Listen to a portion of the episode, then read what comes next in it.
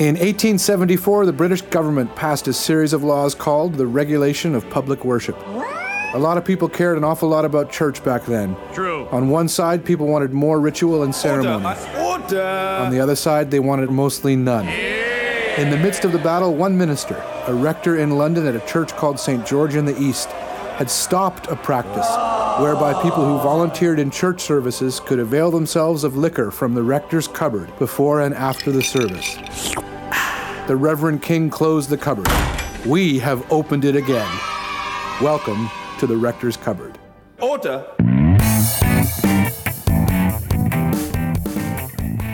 Well, we're pleased today to be joined by someone that we've just met. Uh, Padraig Ó Tuama is a poet and theologian or writer. Um, he's done great work in reconciliation. Um, Padraig led a community in Ireland called the Corrymeela Community from 2014 to 2019. That's uh, an organization working on peace and reconciliation. And we came to uh, be familiar with Padraig through a conference that we int- attended um, by Zoom, right? Yes. Um, As all and, conferences are right yeah, now. and just and just loved um, uh, what Padraig had to say. So, uh, our hope here is to speak about some of these very things. Uh, Padraig has interest in uh, religion and language and violence, which also means reconciliation and peace and hope. Um, and so we just really connected, and mm-hmm. we think you will too as listeners. So, Padraig, thank you so much for joining us yes. um, from all the way over there, or we'll all the way over here. Thanks so much. Thanks very much, Todd and Amanda. Nice to be with you. Great, great to meet you. Um, so, why don't you, off the top here, tell us a little bit about yourself and, and our listeners, kind of locate where you are at. Um, you could do that geographically, but but even uh, vocationally in terms of your work and what matters to you uh, spiritually. Where have you found yourself in in in life and how? Um, so I'm in Ireland, um, about 12 miles from the Atlantic coast on, in the northwest of Ireland, and um, I am at the end of this pandemic year, which, like um, for everybody, I suppose, it's arresting attention in all kinds of ways to inequalities that were long standing. Um, mm. I am Catholic on, on bad days or on good days, I'm not sure which. I uh, grew up in, in Cork on the very south coast here um, as you know, one of six children um, I studied theology. I did a Vatican undergrad and then a master's at the Presbyterians looking at the Gospels. And then I'm doing a PhD looking at poetry and prayer. Are you so, doing a PhD now? Yeah, part time. Oh. Yeah, from University of Glasgow. So, yeah. So, uh, I mean, the I, I, think I used to think that that religion was my interest. Um, but ultimately, I think it's languages and, and religion in many ways is composed of language. So, mm. yeah, I mean, I'm reading the Greek myths at the moment, and I'm I find those as transfixing as I do to the Genesis myths. Are you reading those for part of your PhD work, or just? No, just because I feel like a failure as a poet when I don't know who Persephone is. yeah, Persephone here is like a, a craft beer. It, it is not too far from us, but I, I think yeah. we're talking a different thing. Yeah. well, she is queen of the underworld. she was lured there by Hades and she got stuck there because she ate six pomegranate seeds. I know these things now because I'm listening to Stephen Fry's rendition. Oh, so that's fantastic. He makes it very funny and very easy to remember. Oh, that's lovely. Um, now, uh, I understand you're you're not leading the Corey uh, Mila community anymore, at least from Correct. from. Um, but you clearly were for a very long time. I, I became very fascinated and started doing a little bit of digging and stuff like that into this community. Would you mind talking to us a little bit about it? Sure. Um, Corrymeela is a uh, community, an ecumenical community in Ireland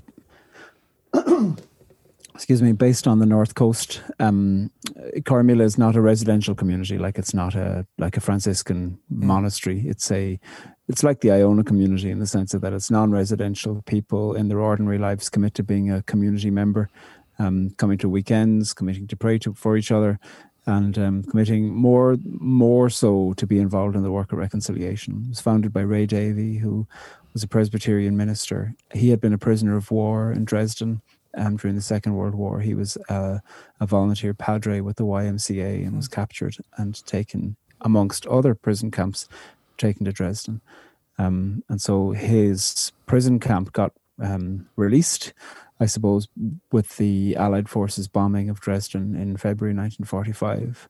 And I, I think he saw there the overcoming of the enemy through annihilation, and in a certain mm. sense, saw the most devastating version of the human imagination when it comes to um, enmity. He mm. came back to Ireland, uh, a recently partitioned Ireland. Ireland was partitioned yeah. in 1921. We're coming up to the centenary next year. And that always was a controversial thing.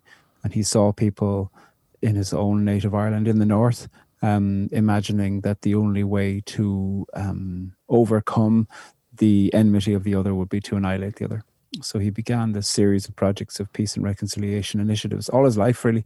And in 65, heard of a piece of land for sale and together with some others, um, was involved in the purchase of that land to set up a centre for reconciliation. And then around that centre, a community of people in their ordinary lives mm. committed to um, forming this thing called a community. And they called it the Corrymeela community because that's the name of the few fields where the piece of land was. yeah. Across Ireland, everywhere, all they're called townlands. Every townland has a name. And so the townland of that area is Corrymeela. Mm, that's beautiful. I mean, I looking at pictures and stuff, I was like, I would like to go there. It just seems. This is a, a, beautiful prayer book, and so you wrote this. You wrote the prayers in this for this community. Correct. Yeah. So the Corrymeela has a, a rhythm where there's 31 days of prayer, and there's about 170, 180 members of the community, and different members have their names down for different days of the month. And so the idea always was is that there's a, a quick, a brief New Testament text and then uh, people's names. And mm. the idea is that every month people get prayed for. Um, mm. And when I came into the role of leadership, I was curious about how we how those texts were chosen, numbers one to mm. thirty one, and they were just kind of randomly chosen from a devotional. There was no particular um, choice in it, and so I said, uh, "I'm changing them." Um, because I was curious and I, I had the sense as I came into the role of leadership in 2014 that one of the things we needed was courage. Courage is a word in English coming from core, Latin word core, C O R, mm-hmm. meaning heart. And so um, I wanted to look at a journey through the Gospels through the lens of do not fear. And so the texts chosen really are that from day one to day 31. They're a journey through the four canonical gospels through the lens of do not fear, roughly in some kind of imagination of a chronological order of the life of Jesus of Nazareth. Obviously, the, the gospels differ in their accounts about the order of things, but roughly so. It's beautiful. Book. Yeah, so then I wrote a prayer for each day, a collect. So, um, as we're recording this, it's kind of the end, it, not kind of, it's the end of 2020. Yes, it um, is and hopefully the beginning of something new. We were speaking before we started recording about uh, the vaccine that has started to roll out and be administered and such. Um, I'm I'm thinking of this in terms of all your work and what you know, language and and poetry and. But as you find yourself right now here at the end of 2020, what what are you hoping for in the world? I think of you, you talked about um, our attention being arrested towards some injustices. Um, but what is it that you're hoping for in the world right now? In the world, um, well, I, I, I, suppose it depends what we're talking about. Um, as I think about Britain, um, I don't live in Britain. I'm not British, yeah. but certainly Irish history and Irish present is impacted by British present. Um, mm. Brexit is happening, and 2021 is a the centenary of partition in Ireland, and b um, Brexit year, and that's going to be really complicated. I live right on the border, and so um, yeah, there's all kinds of complications about what on earth Brexit is going to be. I'm very critical of it as a whole project and as a national imagination about what Englishness is, because I think ultimately that was one of the anxieties. Um, and one of the things that I think is evidenced is that um, the English history system doesn't pay attention to English colonization. Mm. Um, a lot of people don't know where they went and how long they were there and the impact about what happened then and the impact of that now. Ireland uh, being one of those places. Um, and I, I think that's one of the things I hope for is that people in positions of power, and I mean that in as much as um, corporations as well as countries and um, former um, colon, colonizing countries, former empires, I would like them to um, pay attention to the impact of their power mm. and begin to be more just. Mm.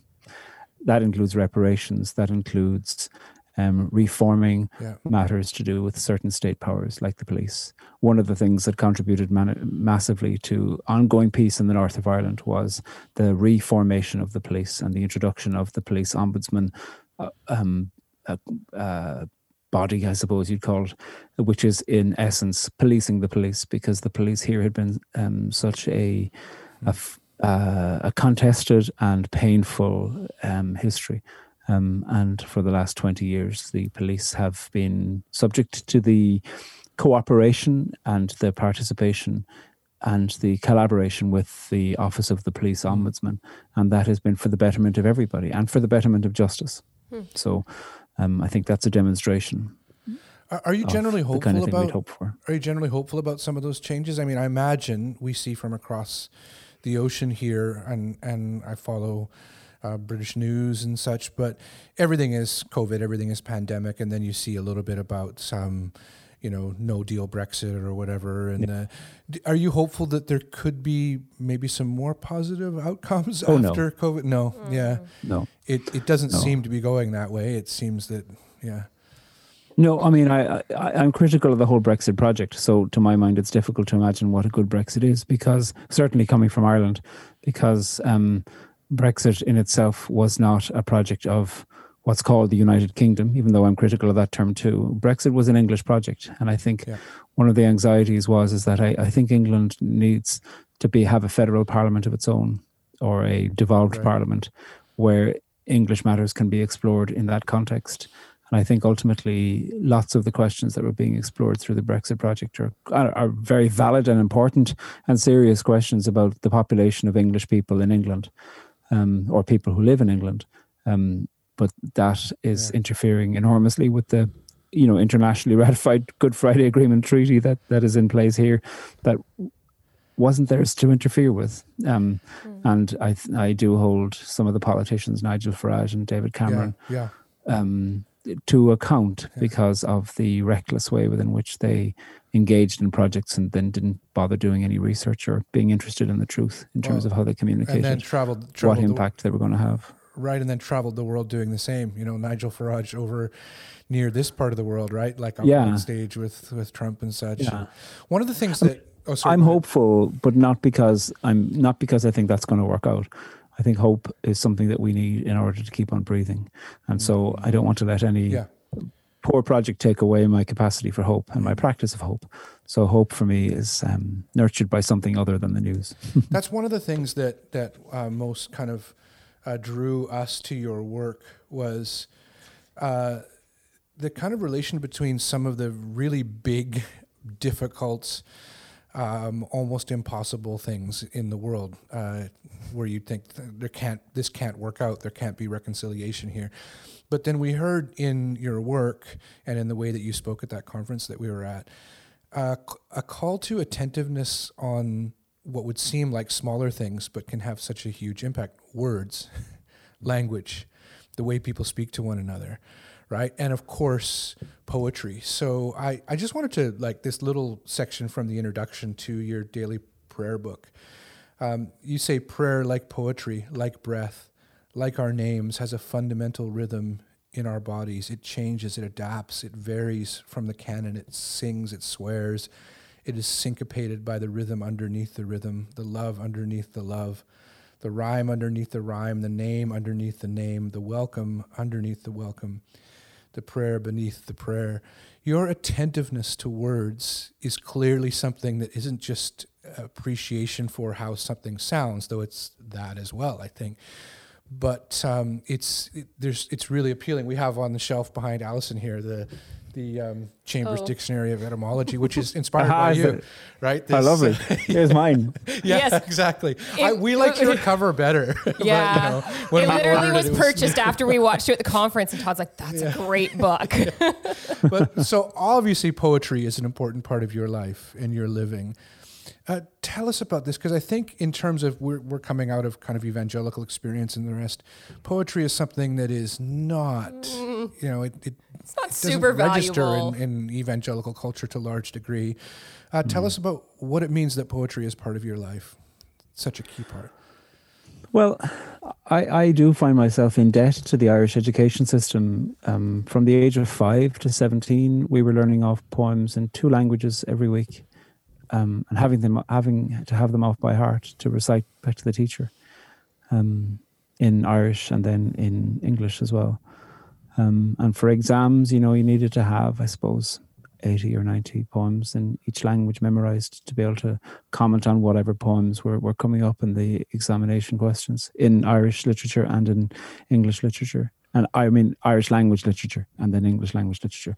Obviously, Irish poets, different ones write in different languages or translate themselves across the two. Um, and that doesn't make everybody interested in poetry, but I think it does mean that you can't get away from it. And in Ireland, poetry is has been a very strong political force for a long time. Mm. Um, some of some of the people executed in 1916 uprising, kind of one of the more recent agitations for independence um, for Ireland from the British Empire. Uh, a few of the people executed there were poets whose um, whose work is then studied in school, both in history and in literature and in the English and Irish languages. So um, poets have a very strong um, role in in Ireland, and it just never it never even occurred to me that I ever had to choose between poetry and an interest in theology, especially because um, you know the the library of literatures that is known as the Bible um, includes so much poetry and uh, an, attentive, an attentiveness to form and syntax and style and difference and argument in all those always felt like it was very rewarding. Um, yeah, so I mean, I, I, I present poetry unbound with on being, and um, I notice so often like we, we have a lot of people who listen and so many people write and say that they have loved poetry for a long time, but maybe felt like um, they didn't have permission to love poetry, maybe right. because they don't know. Right. Um, they don't feel educated enough on in the school of poetry in order to be able to say what they admire about a poem, which I think is a, a, a failure of education. Ultimately, if somebody likes a poem, they should just like the poem right. and meet that poem with the story of their life, rather than feeling like, oh, I like the poem, but I'm probably wrong. I think that's a demonstration of us asking the wrong questions of students in, in literature examinations. Mm. So you can you, you, would you read poetry every day?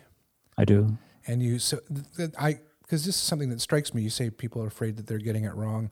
That tendency, even in my own theological education, and then I really appreciate what you say about um, the Bible because so much is poetry. And I remember in, in working as a pastor even trying to, and this is in an evangelical church, even trying to speak to people about the importance of poetry and also how you read that differently, what that means about truth itself, how you read yeah. a proverb as compared to something else, right? That, and and for the most part, even from wonderful people, you're getting kind of like, oh, that's that's a I don't have time for that or something, as if it's kind of lower, right? Um, and and then the idea that somebody reads a poem and they go, well, I don't get it. Mm-hmm. I just don't get what this is doing. So, what do you do? How do you?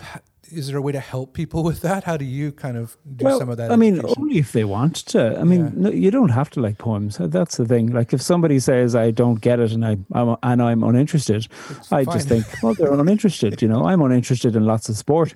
You know, uh, and you know, it's not a it's not a moral mandate to have to get it. Yeah. And I don't. I also don't take it as a as a measure of somebody's intelligence as to whether they're ah. into something or not. You know, right. it's just yeah. they're not interested in it. It's grand. Um, but for people, and I know there are many who enjoyed some poetry in school or, you know, turned to a poem during a time of grief or joy, um, or wrote a poem during a time of grief or joy.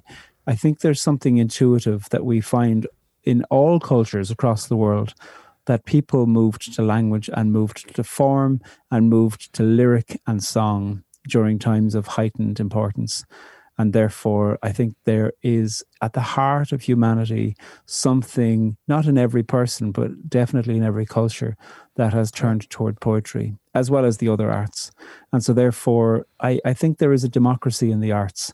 And unfortunately, I think that some of the schools of the arts have kind of talked ourselves into being this highfalutin uh, art that seems like it is that you need um, the very specific and particular vocabularies in order to be able to sound like you're t- you know what you're talking about. Mm-hmm. When actually the hope is is that somebody can say, "I love this poem because."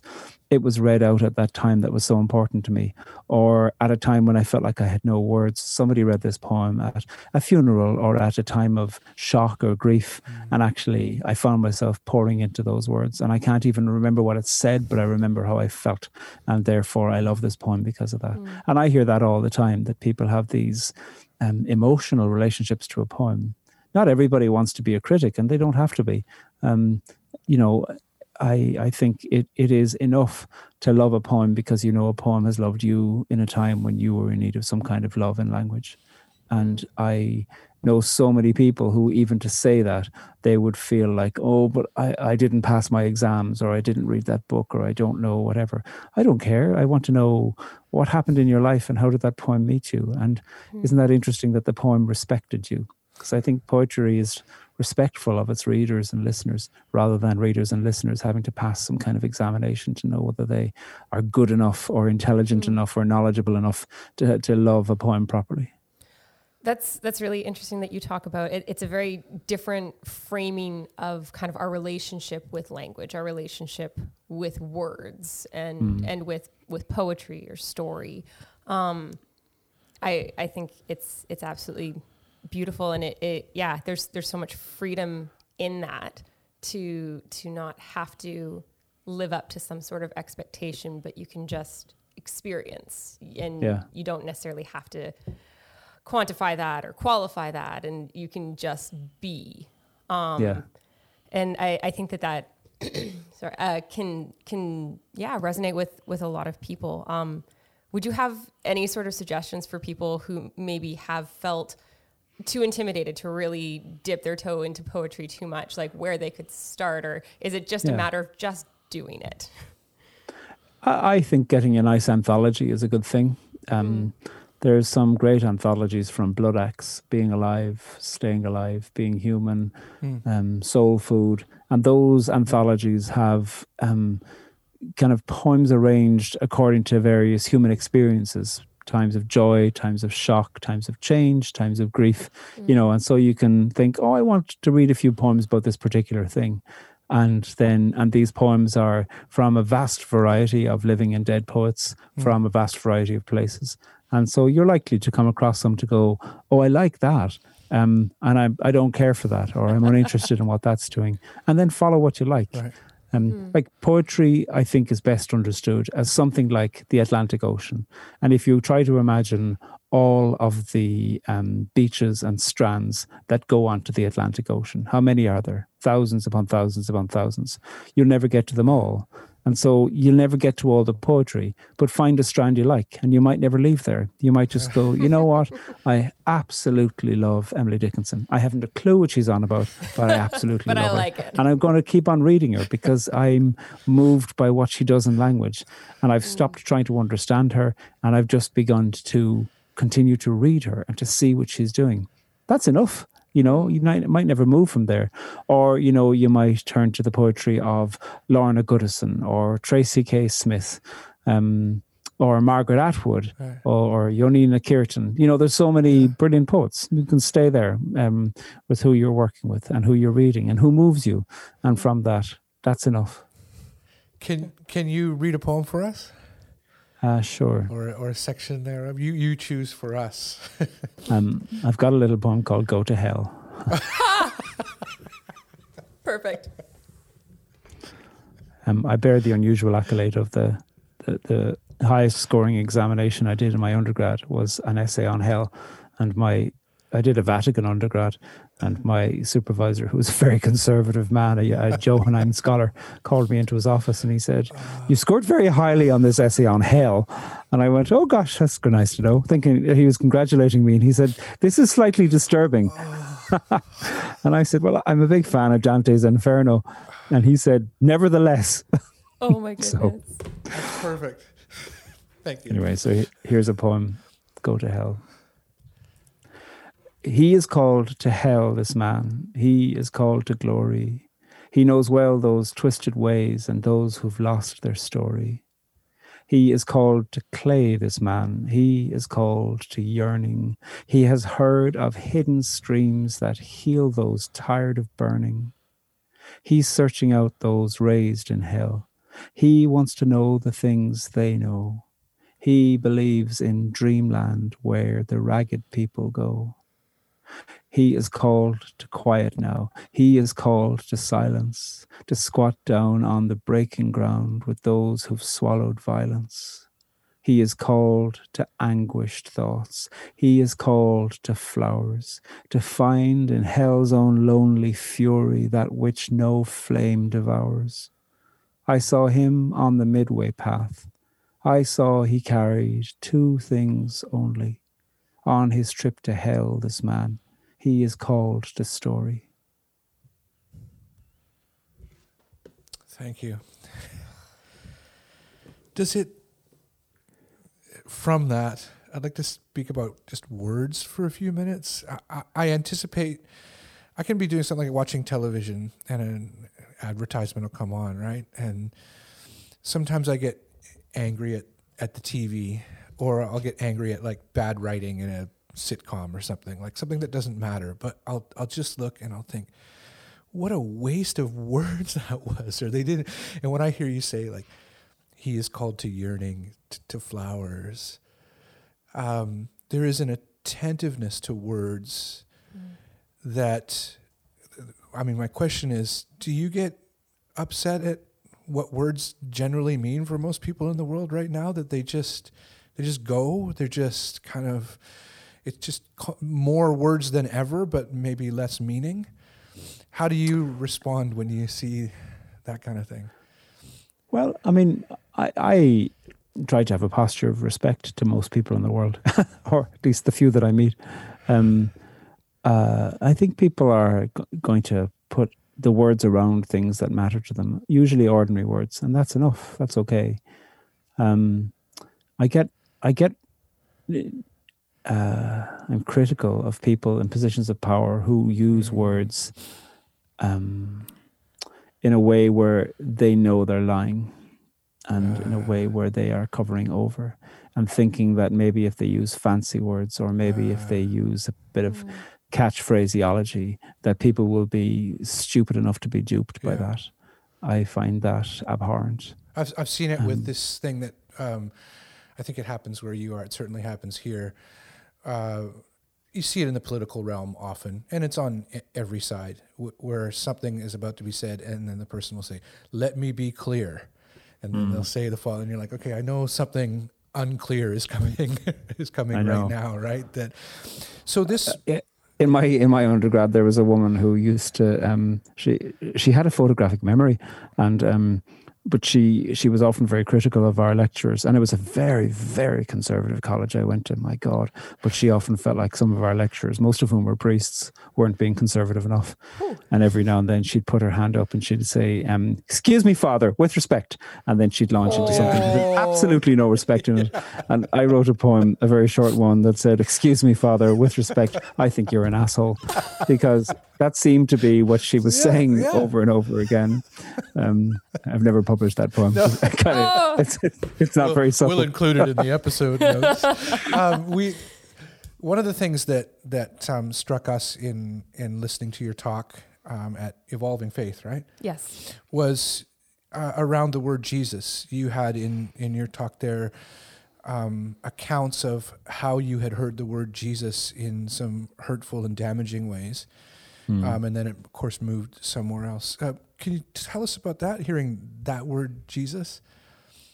Well, isn't it an interesting word? Yeshua. It's just somebody's name. And like if you're in a place that speaks Spanish, you'll find loads of people called Jesus. Right. Um, Jesus. Yeah. Um, uh, like uh, so when i was 18 i was put through some exorcisms the first of which was from a californian and i don't hold the people of california to blame for all of that um, of exorcisms because somebody had told somebody that I had told them that I was gay. And so I was part of a, an ecumenical, although mostly evangelical in culture and leadership and power, an ecumenical organization that um, considered to be being gay one of two things either a possession by a devil or a psychological flaw. Um, and so the way to go through um, curing that first of all was to see if it was a devilish thing so there was three exorcisms and the second of which was when those were seemed to be unsuccessful, um, uh, to kind of mandate some kind of um, so-called reparative therapy. And so the name of Jesus in that context was often being chanted in a in a fairly brutal way, like some diabolic curse over me when people were trying to create enough noise that apparently would frighten a devil. It just frightened me and then made me think I am a devil. Um, which probably leads to my interest in hell and Persephone. Yeah. so it has contributed to great literature, or to at least some kind of literature. Certainly a great interest in literature.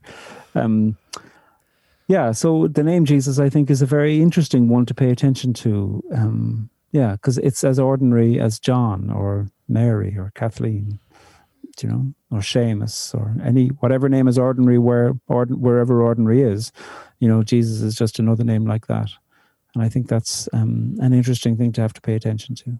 Hmm. So, so how do you go about kind of recovering that? I mean, is is it just the the repositioning it, recontextualizing it within like this is this is just a name, or or is there something else that that ends up happening there? Like, yeah, I mean, I'm not sure that I am trying to recover that um, mm. because I think uh, it's good to have had um, mm. these brutal experiences. Not that I would want to repeat them, and I certainly wouldn't wish them on anybody else.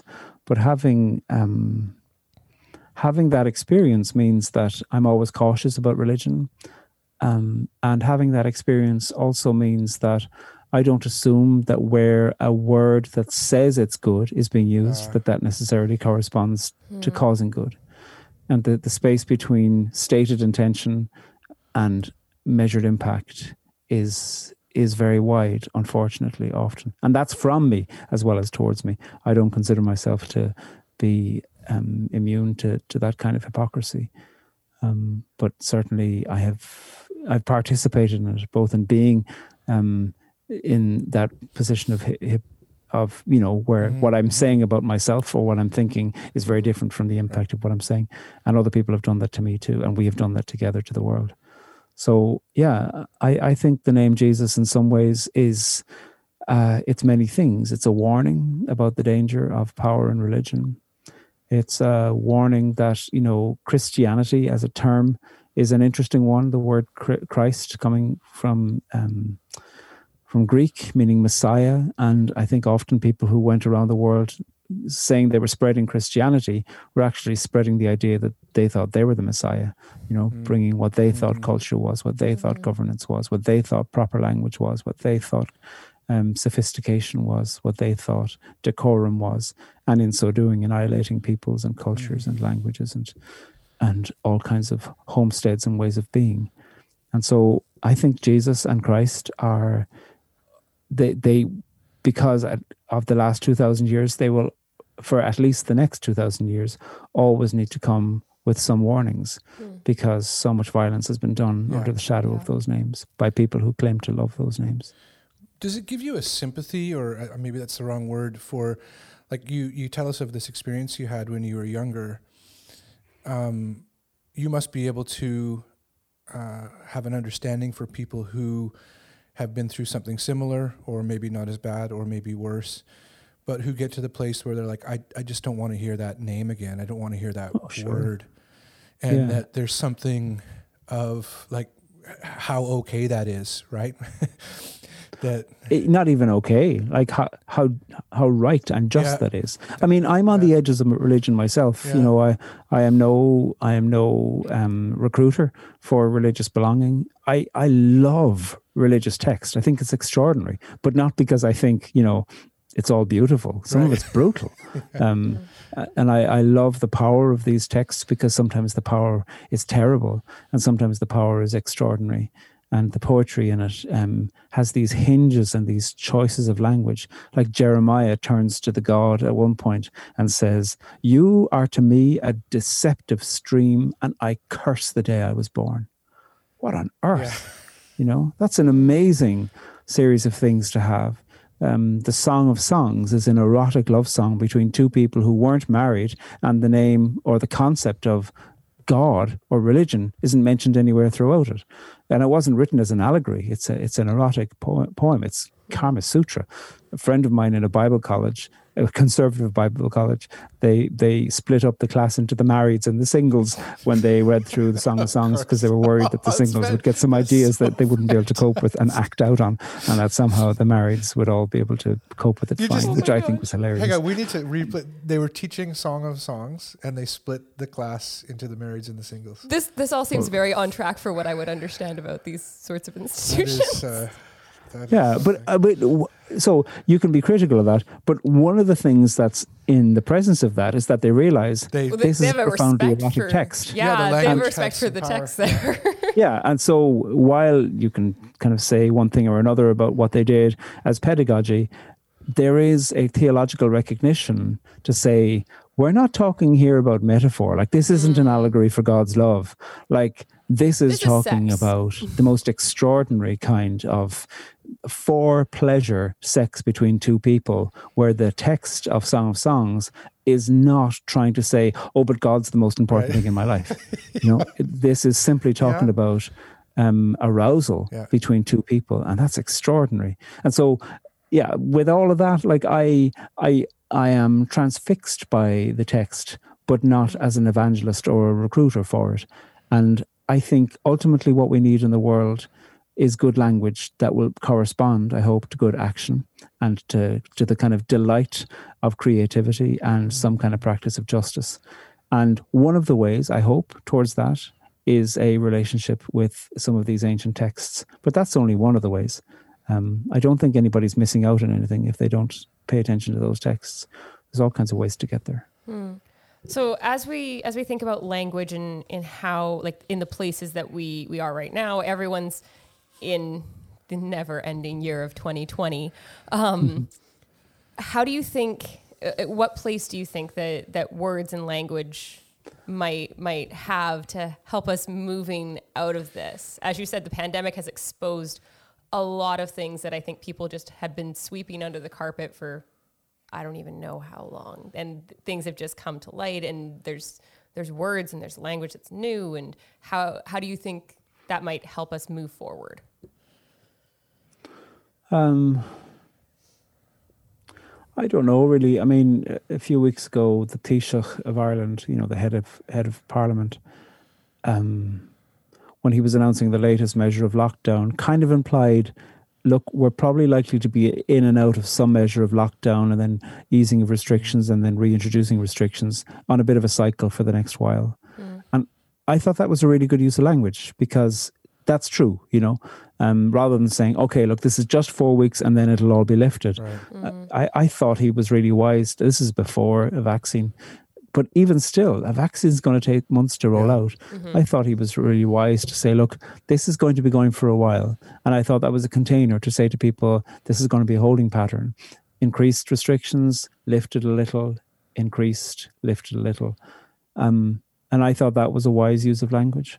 Um, so I, I look to people, you know, of course, I look to Jacinda Ardern in New Zealand to pay attention to the way within which she just speaks plainly and clearly, seeks to build consensus, seeks mm. to um, pay attention to analysis, and then to say, okay, here's what we're doing, rather than spin um, right. rather than making it out that oh you know New Zealand's a great leader in the world right. because of this. She just says here's what we're doing, and I think New Zealand is a great leader in the world, but but not because they're trying to be the best, right. but mm. because they're being themselves and they're they're doing something with great integrity, and it's that kind of plain language that really interests me in um, in public life. Uh, uh, yeah, I, I really admire people who in public life can can use language in such a way. Like a plain, honest mm-hmm. assessment yeah, description. But also a, a, a, deliberate moving away from spin. You know, you can always tell when somebody's kind of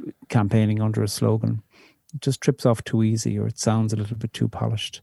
I don't. I mean, I, I don't think Jacinda Ardern is the perfect politician. Right. I don't pay enough attention to yeah. know any critiques of her, but to, you know to New Zealand politics.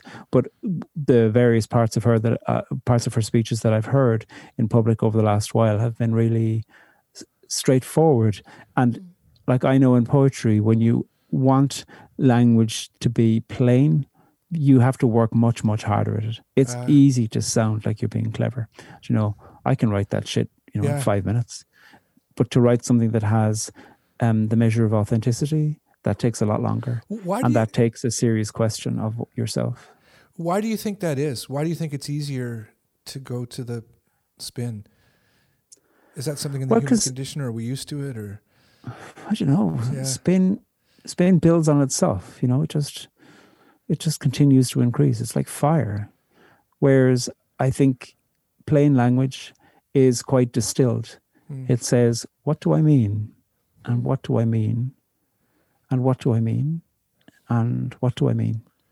And it continues to ask you to say that again and again and to not hide behind concepts that are just designed to signal to some that they're okay and to kind of hide threats towards others. It, it continues to ask itself and it deconstructs itself. So and I don't I, I don't think there's anybody who's finally got that. I think that's a, a call to humanity to ask ourselves, um, what do I mean? What do I mean?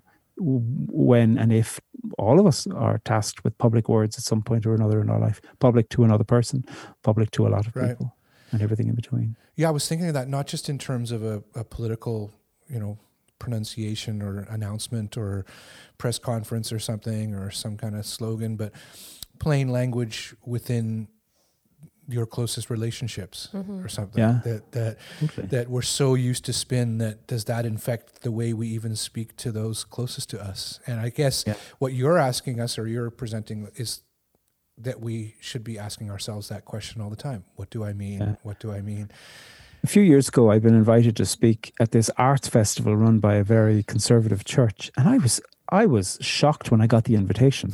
Um, and actually, the person who invited me um, I, I had known, I had worked with him in a previous life. And when he got in touch and said, Oh, we want you to speak, read some poems at this arts festival that this um, church is running, I was like, You you aren't serious. Like, why would you want me? You know, not that I think I'm that controversial, but I just thought this church, I don't think that they think too much about Catholics, and they definitely have terrible things to say about gay people. So I'm not sure about gay Catholics. And so I just thought, uh, I said to him, "Are you sure?" And he said, "No, no, no. It's really going to work." And I was like, "Okay." Um, and just, I mean, I prepared for it, and um, but I still, I was bewildered. Anyway, a, a day before I was due to speak, um, and I was due to speak, you know, over Zoom or one of these things. It was okay. it was before this year. Okay. Um, so I wasn't. It was I wasn't um taking up all my time in travel anyway, a day before, his boss he phones me and he says, "Oh, my boss wants to say something to you."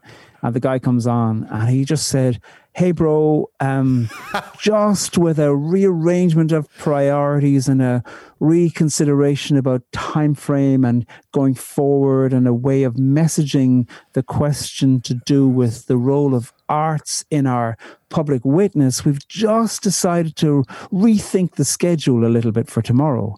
I mean, it was absolute bullshit. Yeah. and um, I said to him, look, what's really clear to me is that you don't want me to speak because wow. I'm gay. Um, that's been clear to me since the word go. And I said, I promise not to sue you, but I'd love it if you just tell me the truth. Like, mm. give it a go. Just try. And he goes, Well, bro, you know, it's just a way of thinking about the priorities. It, honestly, he, he sounded like somebody from that awful television show where people would pitch an idea and then they'd be fired. I can't remember what that show was called. Oh, The Apprentice. Yeah. Um, like it sounded like that. It sounded like somebody had swallowed the book of absolutely meaningless business terminology yeah. and was regurgitating it down the phone to me. And I was just saying, give it a go. Like, and there is no threat here apart from yourself. Yeah. Mm. Um, t- tell the truth. Just tell me you can't do it. And the conversation ended. And a few years later, I was in touch with my friend who'd been involved, you know, and had issued the invitation. And I said, What do you think about that? And he said, It was absolute homophobia. Yeah. Like they, they had ap- totally no interest whatsoever. They were keen at the start to to think, oh wow, won't it be edgy if we've got a queer right. poet? Um, but then they, when they read some of my poems, and I don't think my poems are that radical, but when they read some of them, they were like, "All oh, right, this person actually pays literary and serious attention to language," and they're like, "Nah, nah, can't have it." Um, and so it's a shame because, like, had he been able to say down the phone to me, actually, yeah, um, this yeah. church is is in a situation where the kind of arts program we're going to curate, there isn't space for you in it. Yeah. I, I think that could have been a very interesting experience for him. And I wouldn't have sued because I mean I was shocked they wanted me in the first place. Um, is there but, a, there's maybe a spin inside the thinking of somebody like that that that they're saying, well, I, I'm I'm still very loving to this person. You know what I mean? So then they have to find all of this series of words because they can't say what's actually happening, right? It, it's something so they yeah. can live with themselves well, a little bit. Strangely, I actually think that he was in a much higher situation of threat to himself than I was because mm. I'm outside of that. I'll never be paid by a group of people that hate me. I gave that up. I used to be, and I won't do it anymore. So, like, I have nothing to fear. I know I don't care. Um, but so I, I was really to interested to hear what he might what, what he might hear in himself and I'm sure he's a nice person. Yeah. I can't imagine he's well paid for the work he does. No, and, um, and the um, voices sure that he has directing him and whatever else. Yeah. yeah. Yeah. And so, partly, like, I, I'm not interested in him, and you weren't doing this, but like in general, in my imagination of this character, I'm not interested in him kind of feeling shame about his life. Yeah. But I would have been really interested to have heard about what could have unfolded between us in terms of language. Hmm. Like, how would he have said that? I might have learned something and you know i might still be talking about that instead of something that was so predictable and flaccid and inane as to be ignorable do you think that you, you do talk about fear and and like the the reflection of like the courage uh, at least in, in, in the work of yours that that I've been looking at, you talk about how you have these uh, arguments with Ignatius, um, and I particularly really loved that little section. And and you talk about like in in these in these arguments with him, you say, you know, if if not safe, then safe enough. If not unafraid, then unafraid enough. And it it, it was so beautiful. I, I, I stopped reading for for a minute there, and I just had to think. And I go, yeah, okay. Like there, there there's there's a bravery and a courage required in order to be like, okay, I might not be safe, but I, I guess I'm safe enough. Yeah. And and the the inverse of that too is to say I'm not safe and I'm not safe enough. Mm. And to go, oh, in that case, recognizing um, my issue is to get more safety yeah. rather than anything else. Uh, um, you know, when I was coming out, I a friend of mine said to me, how will you cope with people who don't cope with you? And I was like, I will fall apart. And she said, um, like maybe, uh, maybe let's wait until you until you have a different answer to that. and that was such good advice. And I waited four more years before I began four to be more, more out. Um, you know, and it's not that I'd become more gay during that time. it's that I was able to tell more people um, who I knew I could trust hmm. in order to build up enough support. You know, um, that was so important. Um, so for me, the question I don't know if I'm brave. Um, I certainly know I'm frightened. Hmm. And I certainly know that in the face of the things that courage, where courage is needed, that one of the things that will help is vulnerability. And to ask myself vulnerable questions, to think about being vulnerable, and to consider how that might look. Mm. Um, and that's the practice, I think. Whatever comes from that, I, I suppose will come from it. I hope, anyway. Um, but you, I, I, know that there are enough things that I'm frightened of that there's going to be plenty of reason oh, yeah. to yes. Ask myself questions of safety or ask ask myself questions of am I causing other people unsafety? Mm. And then to ask myself questions of vulnerability to think what does it mean to be vulnerable here? Because I think vulnerability yields the most interesting stories and the most surprising creativity and the most fascinating language. I'm going to ask a question that Allison, you had had uh, said we should ask. Yes. Um, I'll take credit for that, but go ahead. Yeah, so you get the credit, but I get to ask the question. Uh, do you? Ha- this is all in that realm of etymology and, and kind of the meaning of words or the sound of words. Do you have any favorite words? Like that's like saying I do. You do. I okay. Do. I, I, told have, you. I have a new I have a new favorite word, and I haven't even looked up the etymology. Okay. The new word is knuckle. I just think it's gorgeous. K N U C K L E. Knuckle. that silent K at the beginning of it. So it, it looks um, it looks like it's got a rhyme in it, but K N U C K L E. knuckle. I've just I've been saying it to myself over and over the last few days. Um, on Monday, um, there was a poem from Ron Villanueva, um, Life Drawing that we broadcast on um, Poetry Unbound, and it's a story about a man whose wife is showing him the sketches of a of a model that she's done during a life drawing class, a male model, and the male model's naked, and the man, the poet, is kind of awkward, probably comparing himself and penis envy and body envy and anxiety and all kinds of things.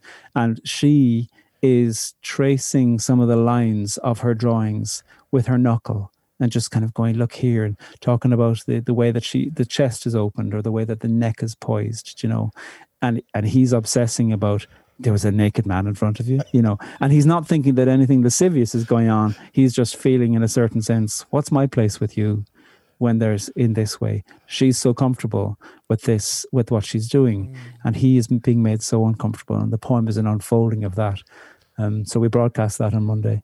Um, and the thing that I mostly took away from, I mean, I've obviously been What's deep in the, the poem, knuckle? but the thing that currently I'm most fascinated with is how she traces the line with her knuckle and I have just said the word knuckle to me. And when I saw, you know, you'd sent me the questions in advance, I knew immediately that I would. and I actually decided I wouldn't look up the etymology because I'm, I'm just enjoying saying words so much. Now, are you going to do that soon, or you don't know when?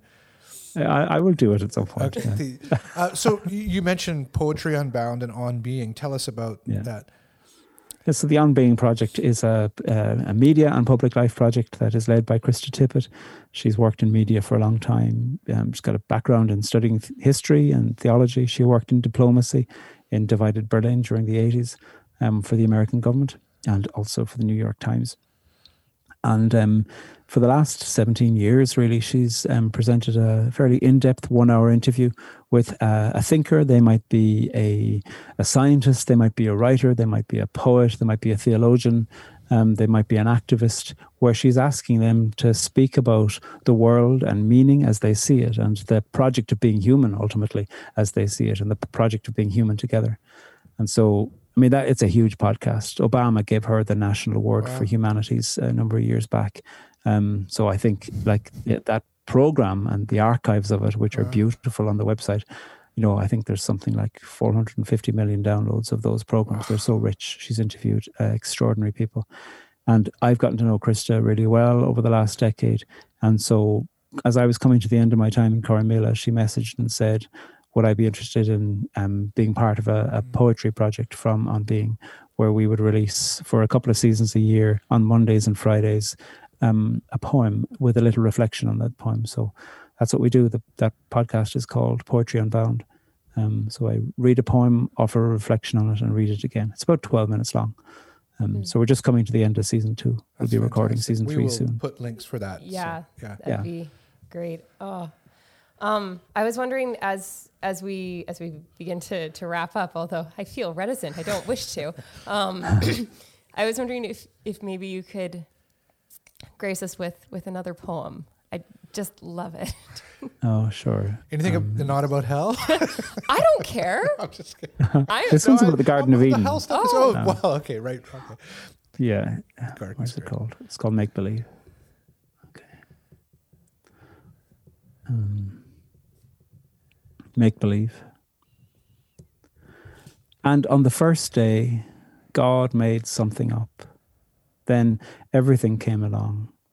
Seconds, sex, and beasts, and breaths, and rabies, hunger, healing, lust, and lust's rejections, swarming things that swarm inside the dirt, girth, and grind, and grit, and shit, and all shit's functions rings inside the tree trunk and branches broken by the snow, pigs' hearts and stars, mystery, suspense, and stingrays, insects, blood, and interests, and death, eventually us with all our viruses, laments, and curiosities, all our songs and made up stories, and our songs about the stories we've forgotten, and all that we've forgotten, we've forgotten.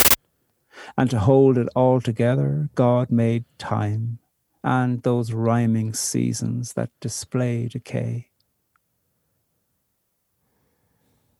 Mm. Thank you. Thank you so much, Padraig. This My has pleasure. been so a really great conversation. So so wonderful. I'm I'm looking forward to listening to more of your your work and reading more of your work. Um, and and I think that there there's so much richness in in the conversation and so much that we I, can learn about. Like I have this like this is going to sound really flattering, so just put up with it. But um, uh, so you can, I'll say it to Allison. You can kind of overhear it. You know, in terms of language, and then certainly in terms of uh, the transcendent things, uh, faith or otherwise. You, you meet somebody and you're like, I'm really glad that guy's in the world, mm-hmm. and uh, that's what I'm feeling. So thanks for, oh. for yes. being here for us for this. Yeah. No, and I'm realizing that I said Amanda earlier on because I know. Oh Amanda's yeah, because it's right on the screen. It's okay. Amanda's here. Amanda's, Amanda's she's been listening, doing producing. So well, oh, hello to Amanda fantastic. and also You're, hello to you. You are really Sorry attentive to, to words.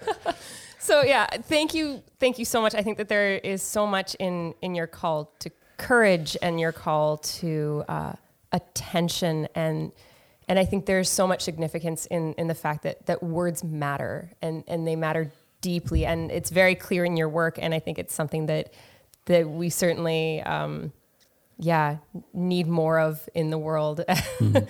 is Thanks. is attention and care and and a desire to to connect with with other people. And language is one of the ways that we do that. So thank you so so much. Thanks for your time. Best there. Thank you. My pleasure